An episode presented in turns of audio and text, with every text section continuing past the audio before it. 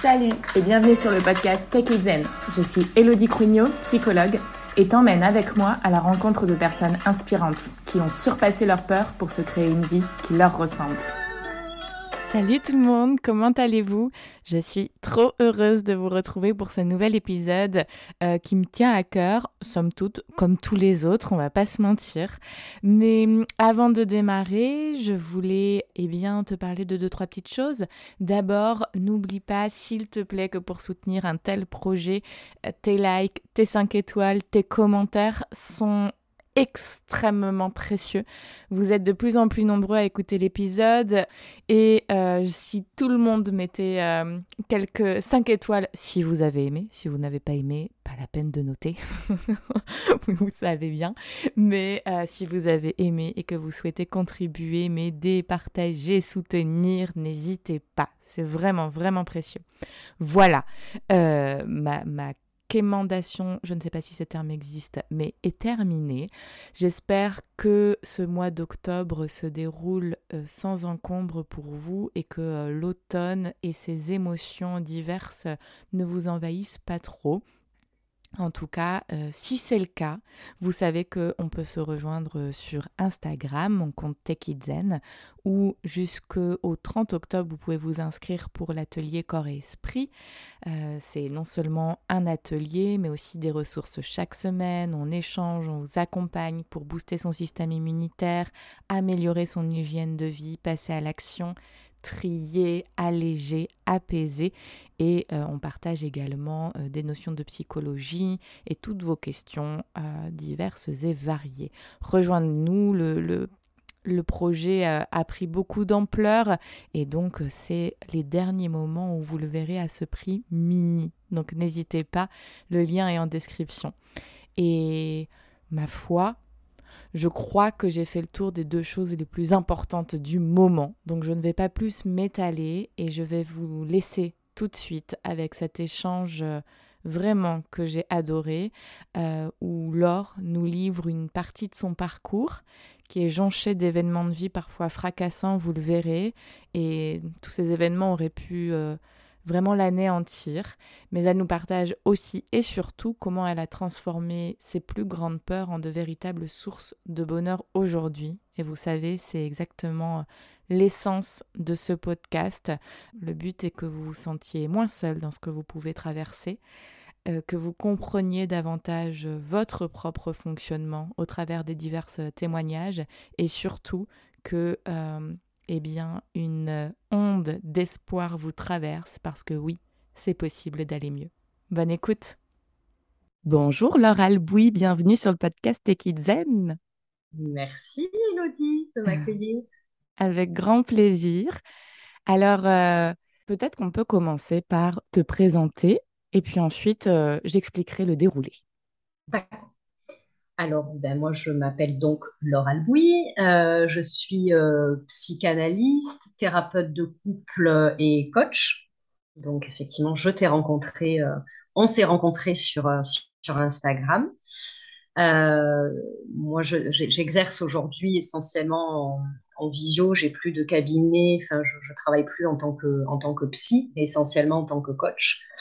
Euh, donc, euh, donc voilà, je suis installée depuis un peu plus de 10 ans, 15 ans peut-être, je sais plus.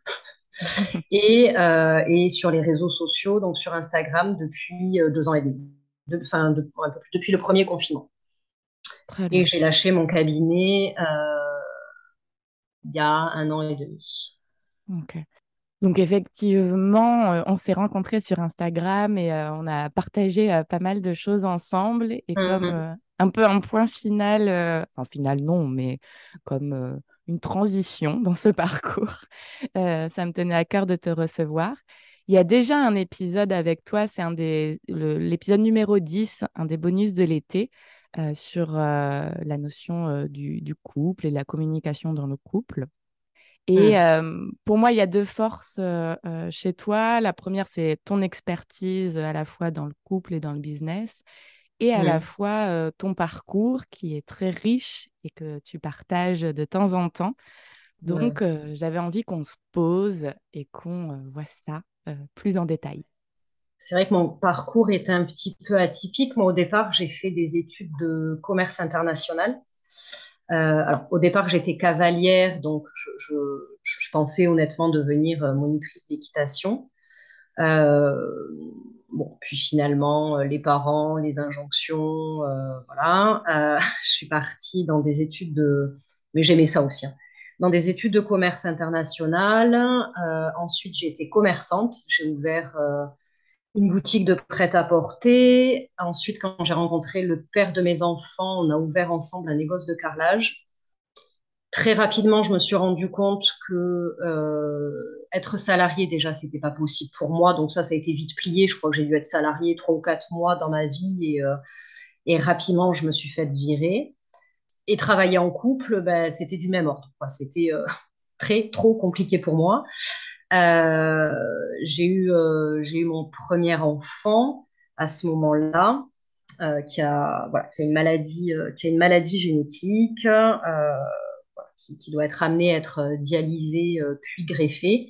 Donc ça, je pense que ça a été le premier point dans ma vie de. Alors, il y avait eu d'autres traumas avant, hein, mais alors celui-là, il était bien, bien conséquent en tout cas, et je, et du coup, j'ai été amenée à consulter pour moi d'abord pour digérer, accepter euh, la maladie, euh, que je n'ai jamais pas accepté d'ailleurs, enfin, bref, c'est un autre sujet, euh, à consulter des psys. Et j'ai pas trouvé ce qui me convenait. Enfin, ça a été très compliqué. Lui, l'a consulté aussi, et j'aimais pas. J'aimais pas les médecins. N'en parlons pas. Hein, il y a très peu de, psychologie chez les médecins, notamment chez les internes. Bref, je sais pas. Ça a dû commencer à germer à ce moment-là. Je me suis retrouvée euh, en même temps avec cet enfant malade à devoir euh, gérer donc des rendez-vous quasi euh, tous les jours à l'hôpital. Donc c'était compliqué pour moi de travailler. Donc travailler en couple, c'était encore plus compliqué. Donc je me suis voilà, je me suis dit là il faut que tu fasses quelque chose, que tu sois à ton compte déjà et que tu puisses gérer ton temps de travail pour pouvoir accompagner ton fils dans la maladie. Et, et je sais pas, je sais pas comment c'est arrivé. J'imagine qu'il y a plusieurs graines qui ont dû être semées, mais à un moment donné, c'était comme une évidence. Euh, fallait que je sois psy. Donc il y a eu tout un tas de synchronicités. Je passais tous les jours devant un immeuble avec marqué IPN. Je me c'est quoi ce truc? Tous les jours, je passais devant, j'étais coincée dans les bouchons. IPN, IPN. Bon, pour moi, c'était des poutres métalliques. Hein. Enfin, je venais de faire construire, j'étais là-dedans. Et puis un jour, le matin, je me suis réveillée, j'ai allumé l'ordinateur et je ne sais pas pourquoi, j'ai écrit dans le moteur de recherche psychanalyste. Euh, psychanalyste Nîmes. Et là, le premier truc qui est sorti, c'est IPN, donc l'Institut de psychanalyse nîmois, donc qui était une école, en fait, un institut de formation. Et là, je me suis dit, bon, c'est ça. Et je suis rentrée là-dedans euh, comme on rentre euh, dans les ordres. Ça a été une révélation. je, mangeais psycha, je, dormais psycha. C'était voilà, c'était avant tout une énorme passion. Et puis très après, donc après j'ai fait deux ans de sexothérapeute et ensuite, euh, quand j'ai ouvert mon cabinet, par contre, très rapidement, là, euh, pour le coup, la psychanalyse, ça m'a saoulé. Voilà, c'était très bien pour moi. Pour euh, voilà, c'était un art majeur. J'ai appris énormément de choses. J'ai fait du coup moi une grosse cure analytique. par contre, moi, en tant que praticienne, très rapidement, j'arrivais pas à allonger sur le divan. J'arrivais pas. C'était trop enfermant, trop. ça m'a gavé. Donc, j'ai fait de la thérapie de type analytique, mais en face à face. Et puis, euh, on avait des murs. Euh, après, j'ai changé de cabinet. Je me suis installée avec euh, une collègue et on avait les cloisons un peu fines. C'était pas très bien isolé. Et elle m'a dit, mais t'es coach en fait. T'as une posture de coach quand tu parles, quand j'en sais rien. Et elle, elle avait une école de coaching. Elle avait monté avec son conjoint une, école de coaching structurelle. Et j'ai fait la formation pour être coach. Voilà. Bien. Et ce qui, là, tu l'as dit à demi-mot, je trouve que ce qui jalonne ton parcours, c'est euh, effectivement bah, des épisodes difficiles euh, mmh. et notamment des traumas, mais une force d'avancée euh, énorme et de, de mmh. rebond. J'aimerais bien qu'on revienne un petit peu sur ce parcours-là. Si on, revient au, début, toi, dans quel type de famille tu as grandi? Épouvantable. j'ai grandi seule avec ma mère avec un père absent, enfin présent mais absent, enfin absent euh, physiquement, mais quand même j'ai toujours senti euh, l'amour de mon père. Enfin voilà, c'était c'était pas le sujet, mais en tout cas euh, pas là physiquement. Donc seul seul avec maman. Mes parents se sont séparés, je devais avoir trois ou quatre ans. Par contre, ils sont toujours bien entendus, donc ça c'était important, mais je voyais quand même très peu mon père parce qu'une distance entre les lieux d'habitation. Mais euh, j'ai grandi avec une mère euh, qui clairement euh, cherchait à travers moi à réparer son enfance. J'ai très vite compris que j'étais là pour réparer ma mère. Donc je pense qu'on ne devient pas psy par hasard. Hein. donc voilà, ma mère, on va pas se mentir, plutôt toxique, mais toxique dans son attachement parce qu'elle a eu une enfance enfin, c'est Cosette, enfin, vraiment une enfance très très difficile, faite de traumas, de violences, de, enfin, des, choses, mais juste improbables. Donc voilà, une maman qui a fait ce qu'elle a pu avec ce qu'elle était, mais avec ce qu'elle était, quoi. Donc, euh, voilà, voilà, psychologie euh, pas terrible. Bon, aujourd'hui, je la remercie parce que je pense que c'est grâce à elle et à mon père que je suis devenue psy. Donc euh, voilà, il y a eu une belle, je pense qu'il y a eu chez moi un beau mécanisme de, de, de résilience et de sublimation. Donc voilà, une famille qui se composait essentiellement de ma mère et moi. Très bien. Et du coup, tu étais quel genre de petite fille? Euh, Chiante, déjà. Bonne élève, par contre. J'ai très vite compris que si je travaillais bien à l'école, on n'allait pas m'emmerder. Euh, donc euh, voilà, j'étais plutôt bonne élève. Par contre, très, très leader déjà. Très, j'avais ma cour un peu autour de moi. J'avais mon groupe de copines. Alors mon groupe de copines au cheval, mon groupe de copines à l'école. Et, et, on y va quoi. On était déjà, j'étais déjà très très dans le mouvement, très garçon manqué. Moi, je montais à cheval, mais dans un milieu à la fois camarguais et espagnol, donc au milieu des taureaux, qu'avec des hommes, un milieu très très masculin. Donc il a fallu se faire une place aussi là-dedans. J'ai jamais fait de conneries, j'ai pas eu d'adolescence euh, euh, à fumer, à transgresser les règles, parce que ma mère en fait me laissait relativement libre. Enfin voilà, il y avait du cadre, mais euh, globalement je faisais ce que je voulais, donc du coup j'avais pas, j'ai pas eu ce besoin en tout cas de transgresser. Euh, voilà, passionnée par l'équitation, je pense que c'est ce qui m'a un peu sauvée euh, de peut-être pas faire trop de conneries. Euh, donc un environnement amical très très safe en fait. Ok. Et dans ton parcours, tu, dans ce que tu transmets avec tes clientes et tout ça, tu parles souvent bah, que toi-même, tu as un attachement désorganisé. Est-ce que pour mmh. celles qui nous écoutent, tu peux expliquer ce que c'est cette notion d'attachement et peut-être pour toi comment ça se traduisait? Alors, faut l'expliquer, ça va être long et peut-être un peu chiant. Hein, voilà, vous en résumé. ouais, j'invite les auditrices. J'ai fait un podcast, euh, mon troisième épisode de podcast, il est sur l'attachement.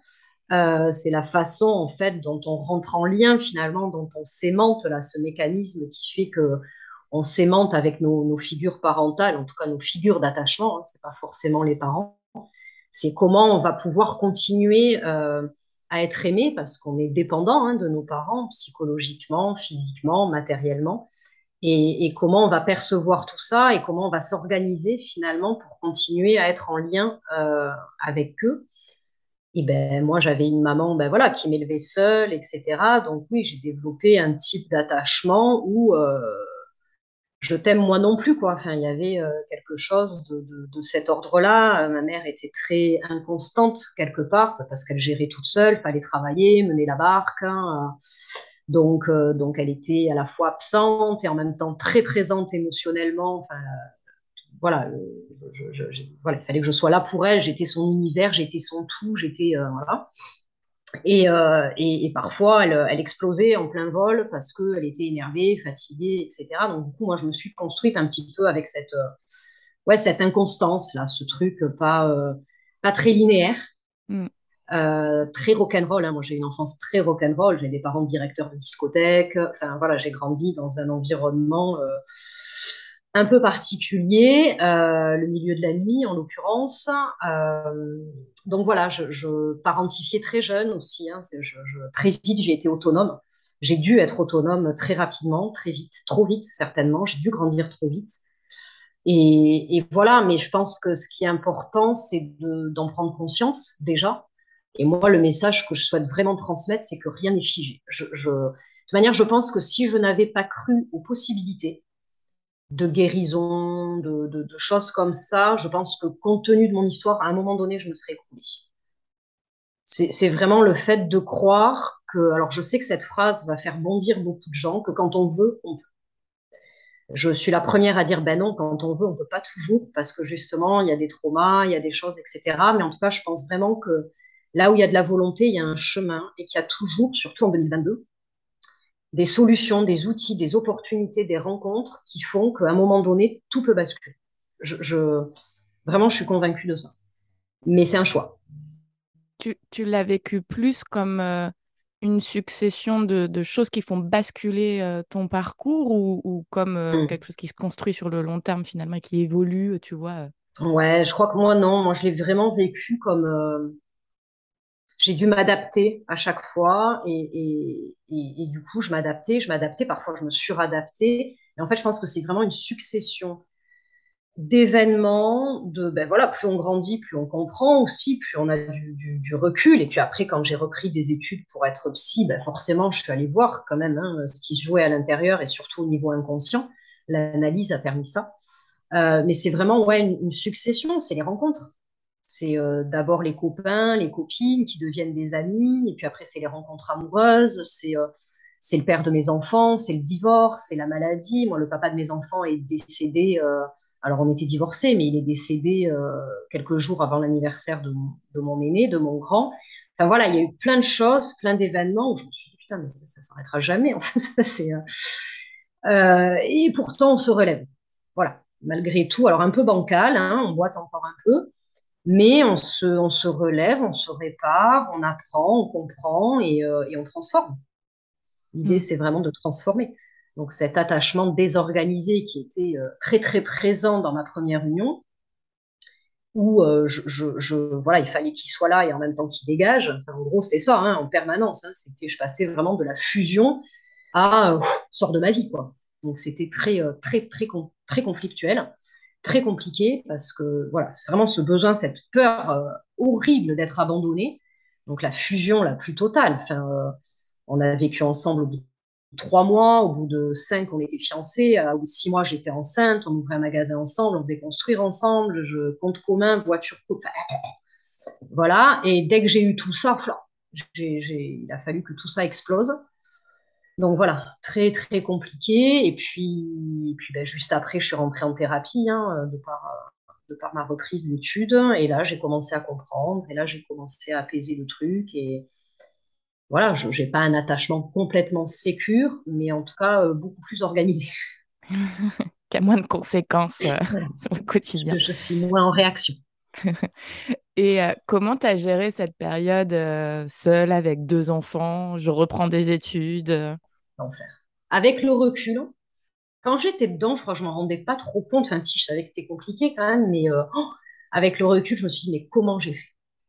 Seule, avec deux enfants bas âge, dont un malade, personne autour. Ma mère qui n'habitait pas du tout le même département, mon père était décédé, la famille de mon, ex-mari, je ne la connaissais pas. À l'époque, il n'avait pas de bon rapport, donc pas de grands-parents euh, paternels le père qui s'en occupait pas du tout, il, prenait, il les prenait une fois tous les 4 euh, à 6 mois. Donc j'ai repris des études, j'avais pas un rond parce que pas de pension alimentaire, euh, parce que la maison n'était pas encore vendue.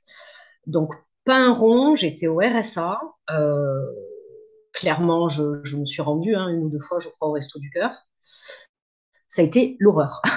l'horreur absolue. J'ai préparé ce mémoire dans des conditions, je travaille la nuit, du coup, la journée, je faisais euh, un coup des ménages, un coup, je donnais des cours de français, d'espagnol, enfin voilà, pour avoir un peu de thunes.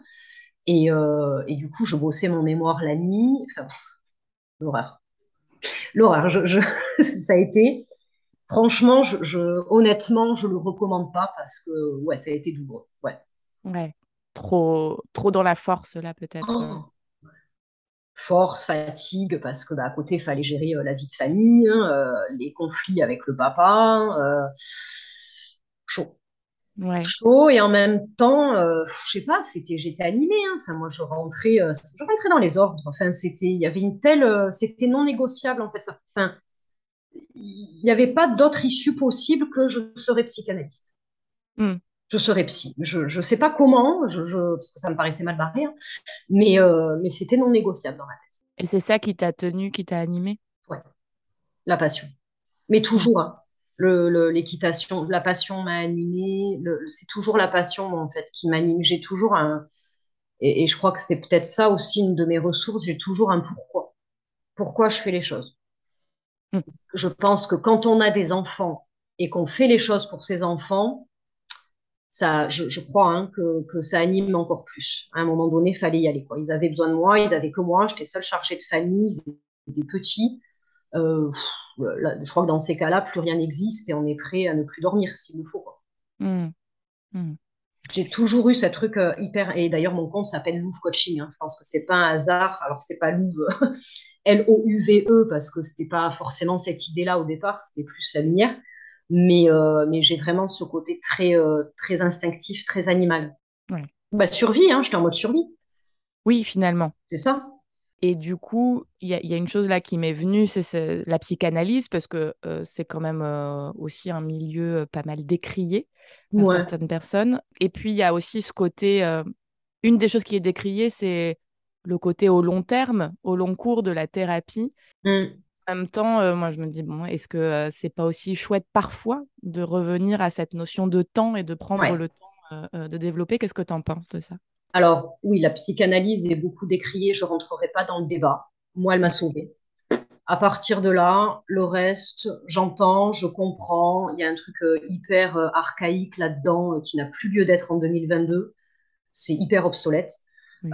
Pour autant, dans les fondamentaux, moi, il y a des choses qui, voilà, moi, ça m'a sauvée. Donc, je, je, je, voilà, je peux pas. Après, le côté long, on va dans une société où il faut que tout aille vite. Moi, tout est allé très vite dans ma vie en termes d'intensité, notamment en termes de charge émotionnelle.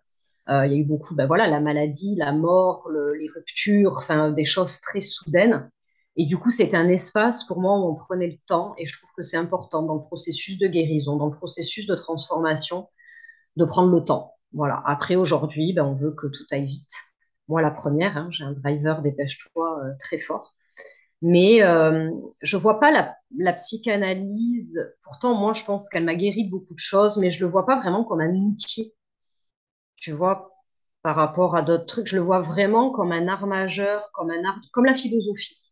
Mm. je suis passionnée de philosophie aussi, et je vois plus la psychanalyse comme ça, comme une, comme une carte du monde, comme une façon de penser, de fonctionner, plus que vraiment comme euh, quelque chose pour soigner un symptôme. D'ailleurs, en mm. psychanalyse, on on parle pas comme ça, mais voilà, je, ça peut être bien en complément, ça peut être, euh, voilà, je, pense que je serais rentrée là-dedans même si j'en avais pas fait mon métier.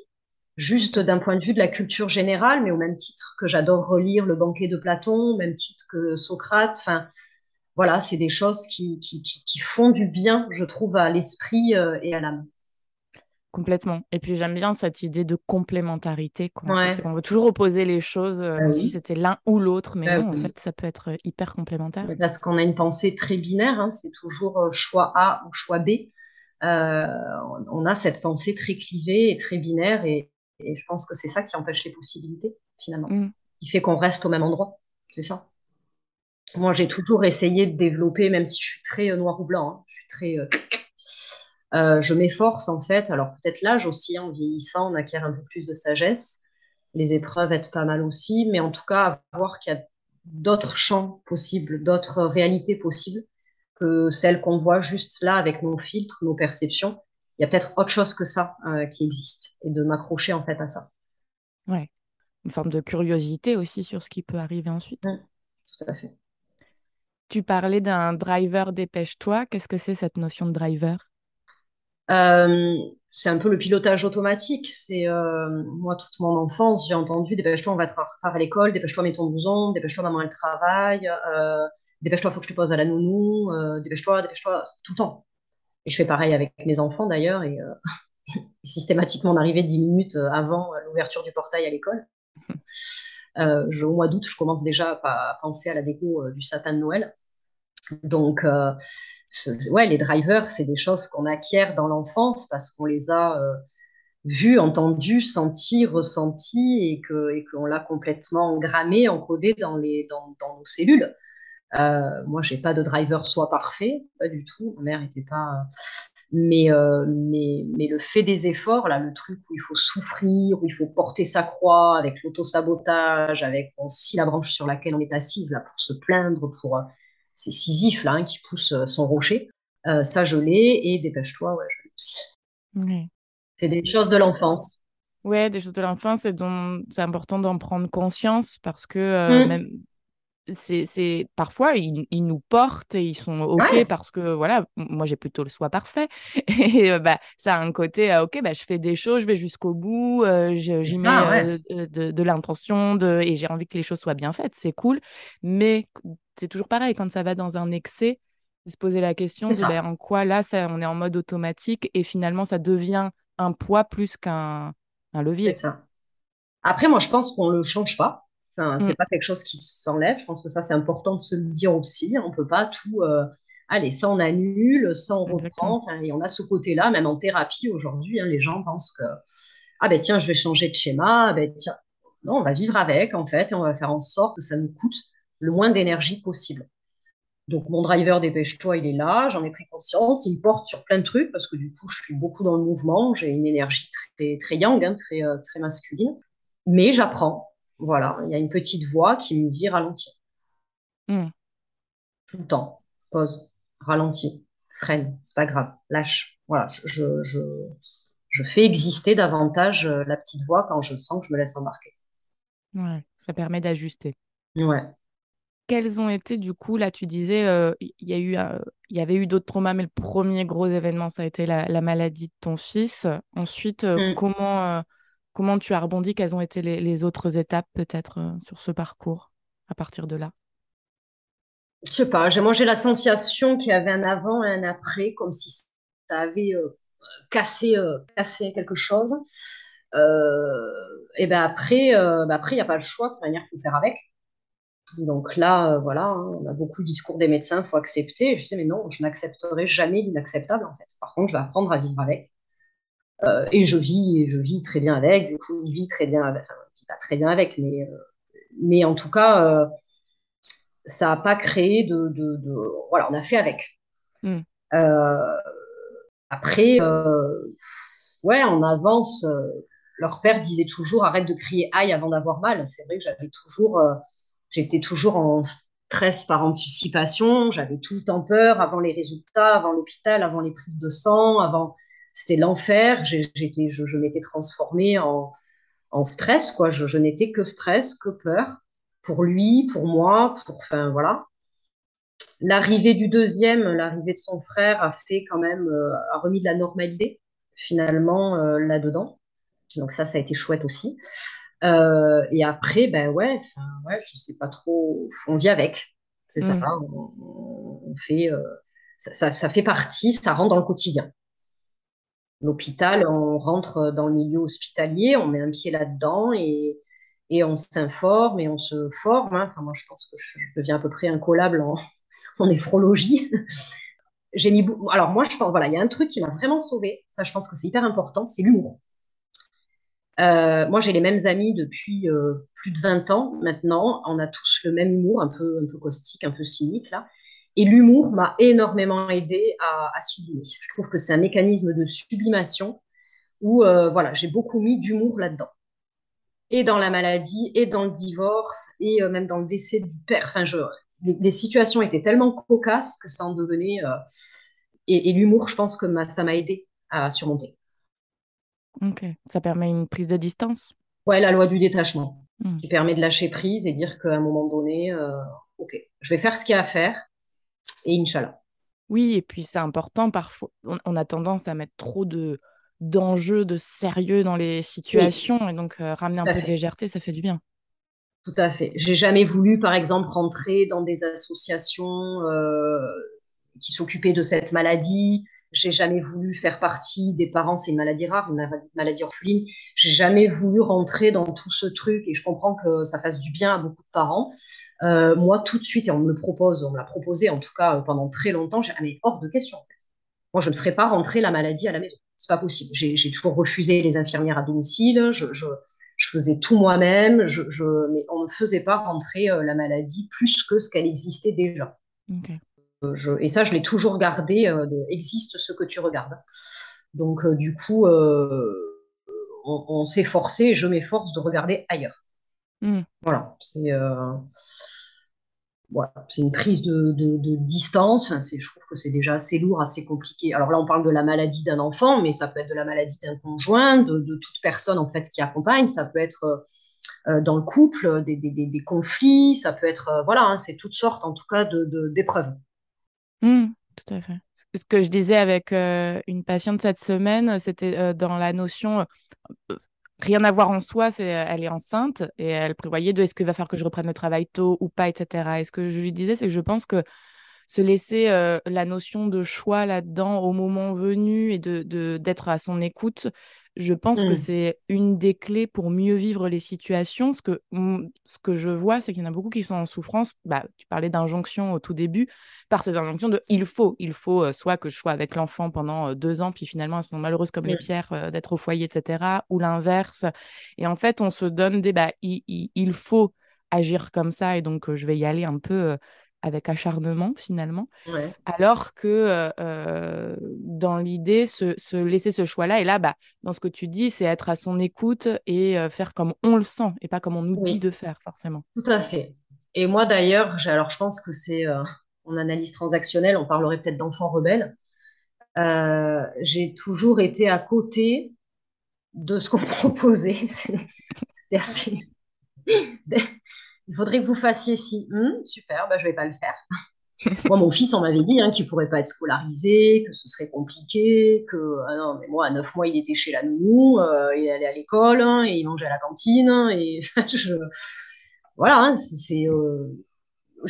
Oui, j'ai pas fait ce qu'on me disait, et je pense que c'est hyper important, surtout en tant que parent, de s'écouter et de voir en temps voulu, et puis rien n'est figé. On peut très bien reprendre le travail et puis euh, à un moment donné s'arrêter et puis reprendre. Et puis euh, je pense qu'il faut aussi se laisser porter par la vie. Mais aujourd'hui, on veut tout, tout anticiper en fait. Ah ben je vous garantis que quand la maladie rentre dans votre vie ou quand la, le deuil rentre dans votre vie, vous n'anticipez plus rien. Vous êtes obligé d'être dans l'instant présent. Là, il n'y a plus de euh, il a plus de stress par anticipation finalement parce que de toute manière, il y a un truc qui fait que là, on ne contrôle pas. Ah, on apprend à lâcher prise. Hein. Mmh. tu, parles de cette notion effectivement de euh, rien n'est figé et souvent euh, de cette notion de mouvement, de passer par le corps. Euh, qu'est-ce que mmh. tu entends par là? Ah, tout Un peu tout et n'importe quoi. C'est vrai que ça fait un peu fourre-tout comme ça de dire passer par le corps. Moi, j'entends. Peut-être que ça parlera pas à tout le monde. Hein, vous prenez ou vous laissez, mais moi, j'entends bouger l'énergie je sais pas comment l'expliquer, c'est particulier, mais un peu comme quand je sens que je suis dans une énergie euh, basse, lourde, plombée, tu sais, ce truc un peu qui colle là où c'est. Oh, je vais faire quelque chose, je vais me remettre en mouvement, comme pour switcher l'énergie, pour la. Voilà, j'ai le claquement de doigts qui vient, mais euh, ça peut être juste de déplier la colonne vertébrale. Ça, moi, ça passe par la danse, euh, ça passe par je mets l'enceinte, je mets la musique à fond, j'enlève tout ce qui me sert et je bouge. N'importe comment, je bouge, je secoue les bras, je, secoue les hanches, je bouge au niveau du bassin et tac tac, je sais pas, ça vient faire bouger quelque chose euh, dans l'énergie. Il y en a, ça peut être d'aller marcher dans la nature. D'autres, ça peut être des exercices de respiration. Moi, il faut que ce soit quand même un peu violent parce que souvent l'énergie chez moi elle est bien enquistée et, du coup une marche suffit rarement. Euh, donc, je vais taper dedans, quoi. Je vais vraiment aller euh, lâcher. Pour moi, c'est ça.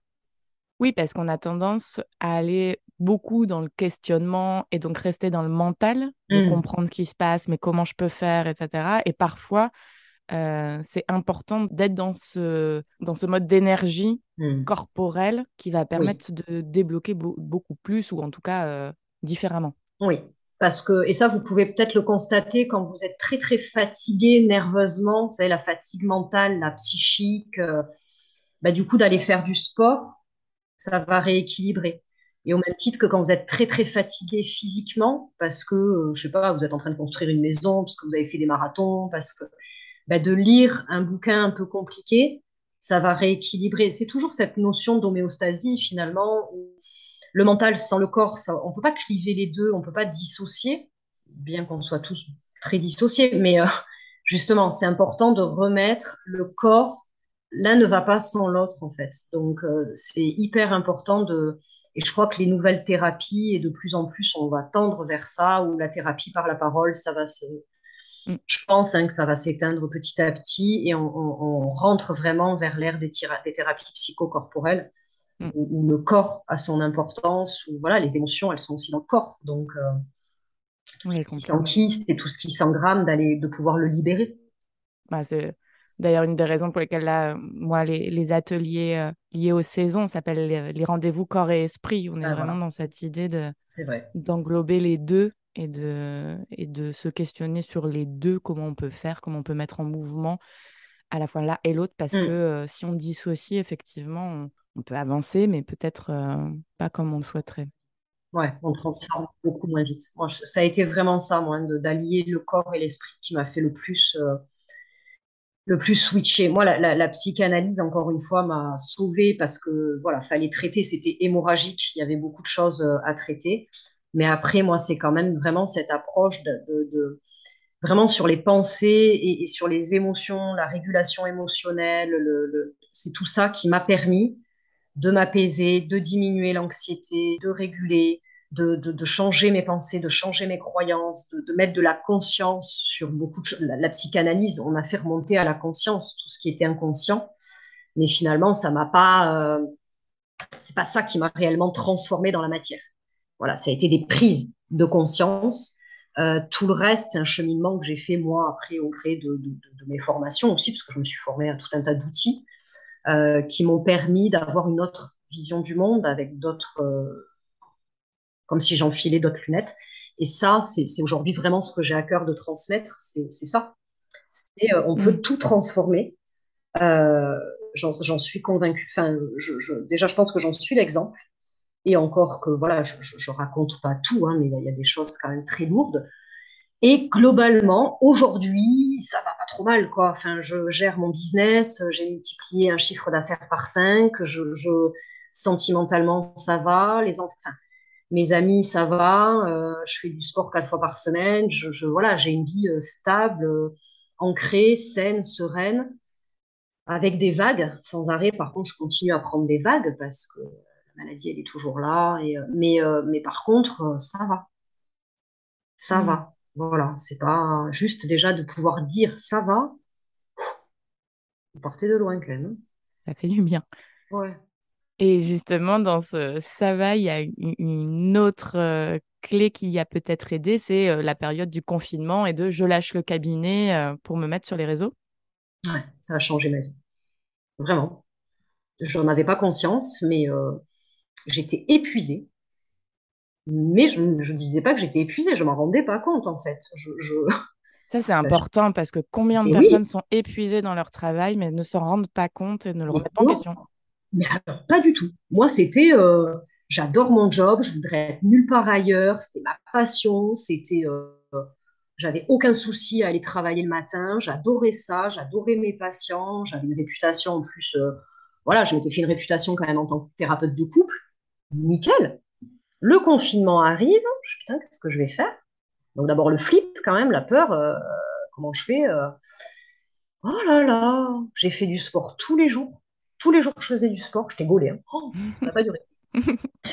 j'étais gaulée de chez gaulée. Euh, je faisais à manger, euh, attends, bouffer des graines de chia, des, des, des je me suis mise un gros bio.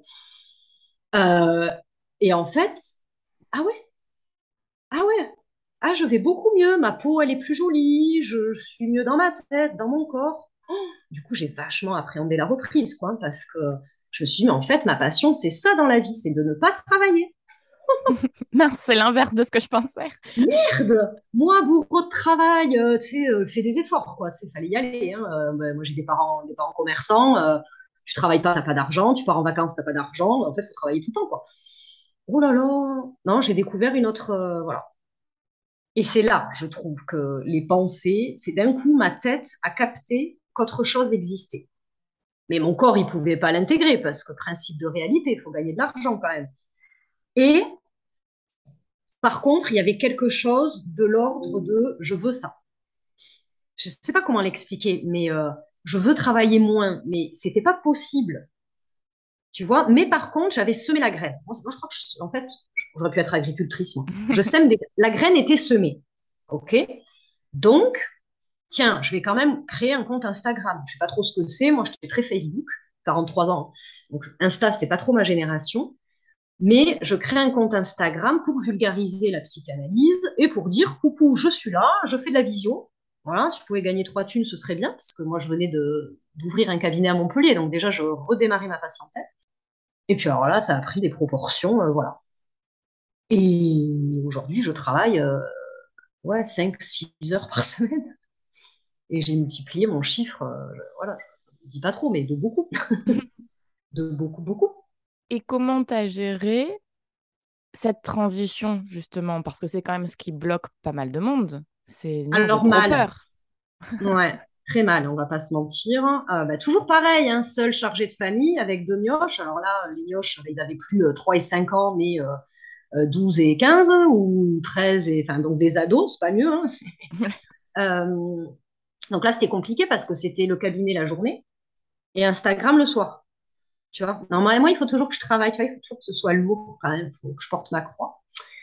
Plaignez-moi, plaignez-moi, plaignez-moi, je pense qu'il y a un peu de ça. Euh, donc ça c'était un peu galère, mais pas très longtemps finalement parce que ça a décollé assez vite. Hmm.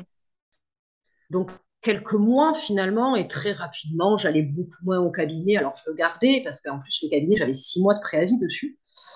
Donc, euh, mais euh, globalement, euh, ça n'a pas duré. C'était un peu dur au début parce qu'en plus j'y connaissais rien à Instagram, à Canva, à tous ces trucs là de graphiste. De moi, je suis pas du tout de la partie. Hein.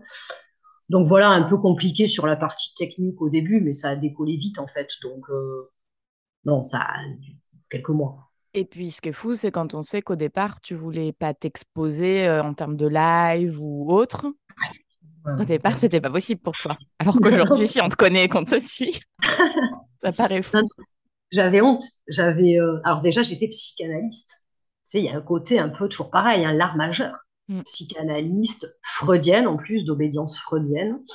Euh, donc pas du tout dans mon cabinet, mais dans le regard des autres, le jugement des autres, j'étais psychanalyste. Donc pour mes pères, m'exposer sur Instagram, c'était hors de question, que vont dire mes pères. Et euh, bon, déjà, je m'étais fait virer de la fédération des psychanalystes freudiens. Enfin, ça s'était allé très vite, au bout de trois mois. Bon, il m'a dit là, vous allez sortir quand même, vous correspondez pas trop à notre euh, à ce qu'on prône. Ah bon? Je comprends pas. On peut pas être euh, coach? Ah bon? Ah bon, ben, au revoir. Et du coup, euh, oui, je, filmais mon jardin. Voilà, mon chien et mon jardin. Je faisais des stories de mon jardin parce que je voulais pas me montrer. Euh, les lives, c'était hors de question. Alors oui, il y avait le côté je suis psychanalyste, donc ça se fait pas. Et puis il y avait le côté j'avais la trouille. Je n'étais pas du tout à l'aise avec l'outil, je supporte pas ma voix, je, qu'est-ce que je vais dire, qu'est-ce que je vais raconter, ils savent déjà tout, je suis, enfin, j'ai rien de plus à apporter, je, non, non. Et c'est Pierre, un sexo-psycho, qui m'a obligé à faire mon premier live. J'ai fait bugger son live d'ailleurs, on m'a jamais vu sur le live. Non, mais vos pensées créent vraiment votre réalité. Hein. Vraiment. Premier live, non, je le ferai pas, Pierre. Si, tu vas le faire, non, j'ai pas envie de me montrer. Bug Instagram, il y avait un bandeau noir à la place de ma tête. Et deuxième live, euh, j'ai déclenché, j'avais fait brûler de la sauge avant dans mon cabinet et j'ai déclenché la. Je me rappelais plus qu'il y avait une alarme. C'était après les vacances et euh, ils étaient intervenus dans tous les cabinets. Ils avaient mis une alarme à incendie dans chaque bureau. Je ne me rappelais pas ou je ne savais même pas d'ailleurs. J'ai fait brûler de la sauge et j'ai déclenché l'alarme Et aujourd'hui, je fais des lives 3-4 fois par semaine et c'est ce que j'aime le plus. Voilà. Mm. Souvent, ce qui est le plus compliqué pour vous au début, c'est là où derrière, vous avez le plus beau cadeau. Je crois que moi, mes plus grandes peurs ont généré mes plus grands bonheurs. Je crois. Vraiment. Euh, j'avais très très peur d'être en couple. C'était pas ma normalité. Moi, j'ai grandi seule avec ma mère. Donc, j'avais pas d'image du couple. Euh, pour moi, un mec, ça servait à rien en fait. Hein. C'était mm. euh, d'une inutilité la plus totale. c'était que des emmerdes. Donc, et en fait, j'ai énormément appris, grandi dans le couple. Ça a été un grand bonheur. tout ce qui me faisait peur, en fait, voilà, les réseaux sociaux, ça me terrifiait. Et aujourd'hui, c'est une, une, véritable source de bonheur. Je m'éclate. Mm. Donc, euh, voilà, reprendre des études à l'âge que j'avais avec deux enfants en bas âge, j'étais terrorisée. Mais euh, ça a été mon plus grand bonheur. Enfin, voilà, tous ces... je crois que ce qui fait le plus peur, c'est ce qui génère les plus gros cadeaux. Donc, euh, allez-y avec la peur. N'attendez pas que le filet de sécurité apparaisse, il n'apparaîtra jamais. Donc, euh, sautez et il apparaîtra encore d'autres. Cette notion d'y aller euh, avec la peur, elle est importante parce qu'on a tendance à attendre le contraire, effectivement. Non, je, vais, je vais attendre de me sécuriser, d'avoir moins peur pour y aller, et ça n'arrive jamais. Jamais. Alors, attention, faut pas. Moi, j'ai été très kamikaze depuis toute petite, je suis assez kamikaze. Hein. Alors, la maternité a fait que beaucoup moins mais j'ai toujours été quand même très très kamikaze. Hein. Moi, à 10 ans, je sautais sur la tête des taureaux. Quand j'étais à cheval, je sautais, je me jetais sur le taureau. Qu'est-ce qu'elle fait? Mais, ma mère venait me chercher en pleurs. Je, n'importe quoi. Et euh, donc j'y vais. J'ai ce truc d'y aller tout le temps. Je saute très souvent. Donc par contre, assurer, assurer à minima les vos arrières. C'est ça. Il faut quand même se sécuriser euh, un tout petit peu voilà, se dire je suis pas sans rien, il y a le minimum, les besoins fondamentaux primaires sont assurés. Moi, j'ai repris des études, ouais, j'étais au RSA, mais j'avais le RSA. Hmm. Tu vois, j'avais quand même, euh, et plus les allocations, enfin, j'avais quand même, je sais pas, 1500, euh, maman solo, je vais avoir peut-être 1600 euros euh, qui tombaient tous les mois, quoi. Tu vois, j'avais un toit au-dessus de ma tête, j'avais une voiture qui était payée, j'avais j'avais quand même quelques trucs qui me permettaient de, voilà, même si c'était difficile, de, de, voilà, quand même assurer un minimum. Les besoins primaires, ça c'est clair. Et puis y aller avec la peur. Alors, j'allais dire, n'est pas égal à y aller avec, enfin, en souffrance. Peut-être que c'est un peu subtil dit comme ça parce que la peur c'est une forme de souffrance, mais euh, il y a quand même une subtilité entre les deux. De mm. oui, j'y vais avec euh, quelque chose au ventre, euh, enfin voilà, quelque chose qui, qui, fait peur, d'une forme d'adrénaline ou autre. Mais si ça devient de la souffrance du passage en force, mmh. bah là, c'est plus bon. C'est plus bon parce que c'est ce que j'ai fait moi, parce que j'avais pas trop le choix, bien qu'on ait toujours le choix. Hein, c'est un peu très con ce que je dis. mais je pense que c'est important de ne pas vous faire mal, quoi, parce qu'en fait, petit à petit, quand tout passe en souffrance, en force, ça abîme la structure moïque. C'est un peu comme un oignon, et du coup, on enlève des couches et des couches et des couches. Et moi, il y a eu un gros travail, du coup, derrière, de récupération de couches. C'est un mm. peu, je me suis retrouvée à un moment donné à poil, quoi, mine de rien, parce que toutes ces souffrances mises bout à bout font qu'au bout d'un moment, on est HS. Et c'est ce que j'ai ressenti, je pense, pendant le confinement. Et là, je me suis dit, plus jamais ça. Et maintenant, tout mon objectif de vie, c'est du plaisir, du kiff, du fun, du lait au maximum. J'ai des emmerdes que j'ai, je les ai. Je, les enlèverai pas, mais mes, trucs un peu insécures, je les ai. Mes, mes anxiétés, je les ai. Je... Par contre, je les gère et je fais en sorte de les transformer, de les bouger très vite. Mais si dès le départ, euh, vous pouvez y aller plus en douceur, c'est mieux. Oui, complètement. Et là encore, être à l'écoute de, son corps, parce que moi, dans mon expérience, quand euh, je me suis lancée sur les réseaux, et euh, te, à ce moment-là, tu, tu m'accompagnais, donc tu l'as bien vu. Mais dès que je. Voilà, je passais une étape, c'était malade. Mais même, sans parler des réseaux, la création de mon cabinet, au départ, pareil, en force, il faut beaucoup de patience, il faut, il faut travailler. Les autres, ils font encore plus. Alors pourquoi je ne vais, pas, je vais pas me plaindre déjà de faire un peu moins, etc. Et bim, douleur chronique. Euh, dès que je m'arrêtais malade. Ah Moi, j'étais malade systématiquement. Moi, je faisais des angines à répétition, mais des angines. Alors, connais pas le terme, je crois que c'est des phlegmons. Enfin, un truc où vraiment, à chaque fois, il fallait presque m'opérer parce que j'avais une espèce de, des boules en fait de pu dans la, dans la gorge. Donc, c'était pas la ah petite angine. Euh, je faisais beaucoup ça, beaucoup euh, les cervicales bloquées euh, tout le temps, mais j'étais très très très souvent malade. Alors que que angine, mm. mais mais j'écoutais pas. Enfin voilà, c'était un virus quoi. C'est ça. Moi, je suis plus du tout malade. Moi, depuis le premier confinement, je suis plus malade. J'ai chopé le Covid, là, il n'y a pas très très longtemps d'ailleurs, parce que mon fils l'a eu. Bon, ça a duré deux jours et, euh, nickel, quoi. Mm. Bah, évidemment, je travaille cinq heures par semaine, je vais dans l'eau de mer, euh, été comme hiver, hein, euh, je me fais masser, je... ça va aller, non? Enfin, Quand, quand, quand tu as vécu des trucs et qu'aujourd'hui tu vis ça, bon, j'ai pris 6 kilos. c'est une signe de bonne santé aussi. C'est ça. Mais c'est important parce que ce qui peut être mis en perspective aussi, c'est cette notion de faire toujours plus, ou alors en tout cas d'être dans la culpabilité permanente de pas faire assez, quoi. Mm. Ah, mais euh, euh, je mange pas assez bio ou assez sainement, euh, je fais pas assez de sport. Je...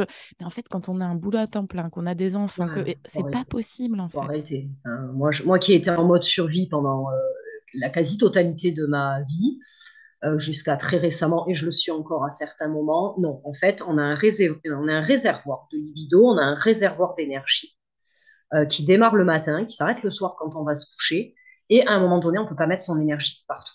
Et quand on a des gosses en bas âge, quand on est maman solo, euh, ouais, déjà, se laver les cheveux, ça tient du miracle. Mm. Donc, faire du sport trois fois par semaine, euh, manger ses avocats toast, on peut, on va, on va leur envoyer, oui, on peut, oui, c'est une question de choix, oui, certes. Non, mais à un moment donné, on va pas se mentir, euh, il y a des trucs, on peut pas tout tenir. Je trouve qu'il y a un temps pour tout. Voilà. Par contre, c'est de prendre quand même, je pense, un peu de temps pour soi. Mm. Voilà. Si on n'a pas cinq minutes, moi je le dis souvent, si vous n'avez pas cinq minutes pour vous par jour, prenez-en 30. C'est qu'il y a un truc qui va pas. Et ça, je pense qu'on peut les trouver. Même, euh, même maman solo avec des enfants bas âge, on peut euh, se lever 10 minutes plus tôt, se coucher 10 minutes plus tard, mais il y, a- il y a quand même ce temps-là qui, ne serait-ce que sous la douche, enfin voilà, il y a des choses euh, qui sont possibles. Mm. Mais ça, il y a une notion déjà de s'autoriser à Mm. faire pause et de le faire, oui, sans, sans culpabilité, finalement. Ben, c'est-à-dire qu'à un moment donné, c'est un choix. C'est soit je vide le lave-vaisselle, euh, soit je vais prendre une douche en conscience. Voilà, c'est sans arrêt en fait ramener, ramener l'énergie, ramener la conscience, ramener le choix, ramener la responsabilité. C'est tout le temps ce travail de, vous m'écoutez, vous me voyez pas, mais c'est vraiment cette idée de, de ramener, de remettre de l'alignement et du centre Tout à fait, tout le temps. tout à fait. Parce que Oui, sinon, on part, on part, on part vite dans tous les sens. On vit dans une société qui fait qu'il faut aller vite. Euh, elle est pleine d'injonctions, pleine de, de... Donc, il faut sans arrêt se ramener. Et c'est important ce que tu as dit, quand c'est pas possible, qu'on n'arrive pas à trouver euh, ne serait-ce que cinq minutes euh, par jour pour soi, c'est le moment de se poser, de se poser la question, euh, mais Mm. pourquoi en fait, euh, et, et comment je peux Mm. transformer ça parce que c'est pas OK. Et c'est là, quand moi, avec mes clientes, en tout cas, c'est là que je réorganise complètement leur agenda. hein. Moi, des fois, j'ai des postures vraiment de vas-y, maman, elle va te faire ton agenda, quoi, en fait. Mm. Et c'est non négociable. Et tous les jours, je veux une photo, elles doivent me rendre des comptes tous les jours sur ce qu'elles font. Enfin, je suis odieuse des fois. Et, euh, mais parce que si elles ne rendent pas de compte, en fait, elles repartent dans, dans, dans... On part, on repart dans nos vieux schémas et dans nos vieilles habitudes, quoi. Donc, pour l'ancrer, il faut qu'à un moment donné, il y ait de la répétition et de la constance. Et c'est là où l'accompagnement est intéressant parce que, euh, encore une fois, on peut y arriver seul. Hein. Ah oui. D'être accompagné, euh, ça nous oblige aussi à prendre soin de nous, à prendre ce temps-là. Ouais, Et euh, bah, cette notion de rendre des comptes nous oblige à passer à l'action. ouais. Puis c'est un accélérateur de puissance incroyable. Ouais. Ça, on le sait. nous. Oui, carrément. Euh, très bien, on arrive à, à la fin euh, de cet épisode. Est-ce que, euh, au vu de, de tout ton parcours et de où tu en es aujourd'hui, tu aurais une dernière notion euh, importante à transmettre?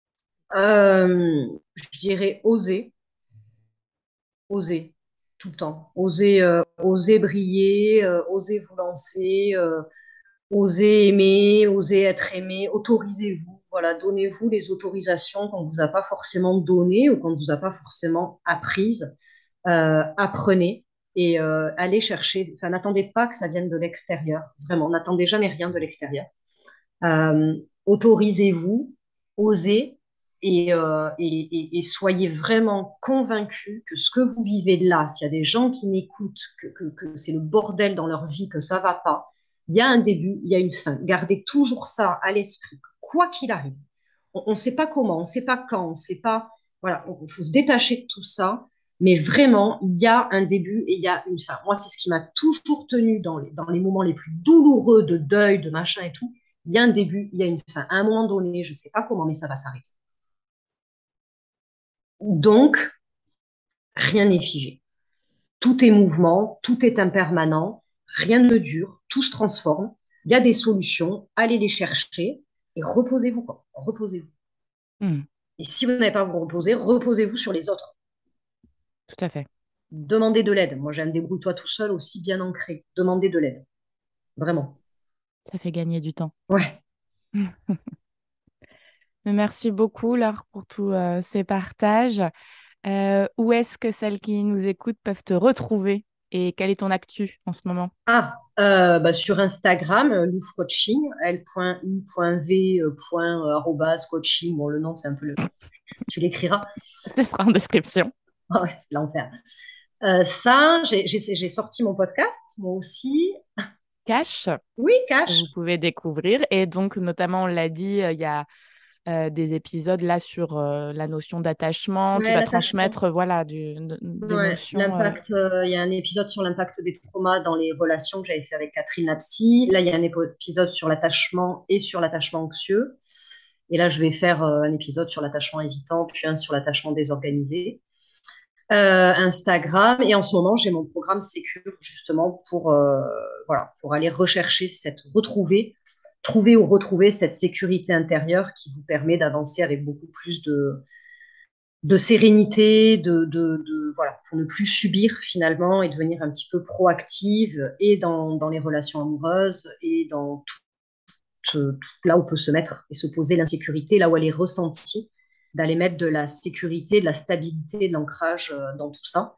Donc Sécure, ça démarre le 16 novembre, je crois. Il me reste encore euh, 3-4 places. Très bien. Bah, allez-y, allez sur euh, le compte Instagram de, de Laure, découvrir euh, son énergie, euh, ce qu'elle présente. Et puis, du coup, on l'a dit, certains de ses lives qu'elle fait régulièrement où on apprend plein de choses. Donc voilà, merci énormément. Un grand merci à toi, ma belle. Merci pour tout. Merci pour cette invitation. C'était chouette. Ouais, c'était trop chouette d'échanger. Et puis, hâte du coup de découvrir la suite de nos aventures. Et puis moi, hâte de découvrir euh, tous tes épisodes. J'adore. Je suis fan. Merci. Bisous, à, à bientôt. À bientôt. Merci d'avoir écouté cet épisode jusqu'au bout. Si vous appréciez ce programme, n'hésitez pas à le soutenir de manière totalement gratuite en le partageant autour de vous, en vous abonnant et en laissant un avis. Je vous dis à très vite pour une vie plus zen au quotidien.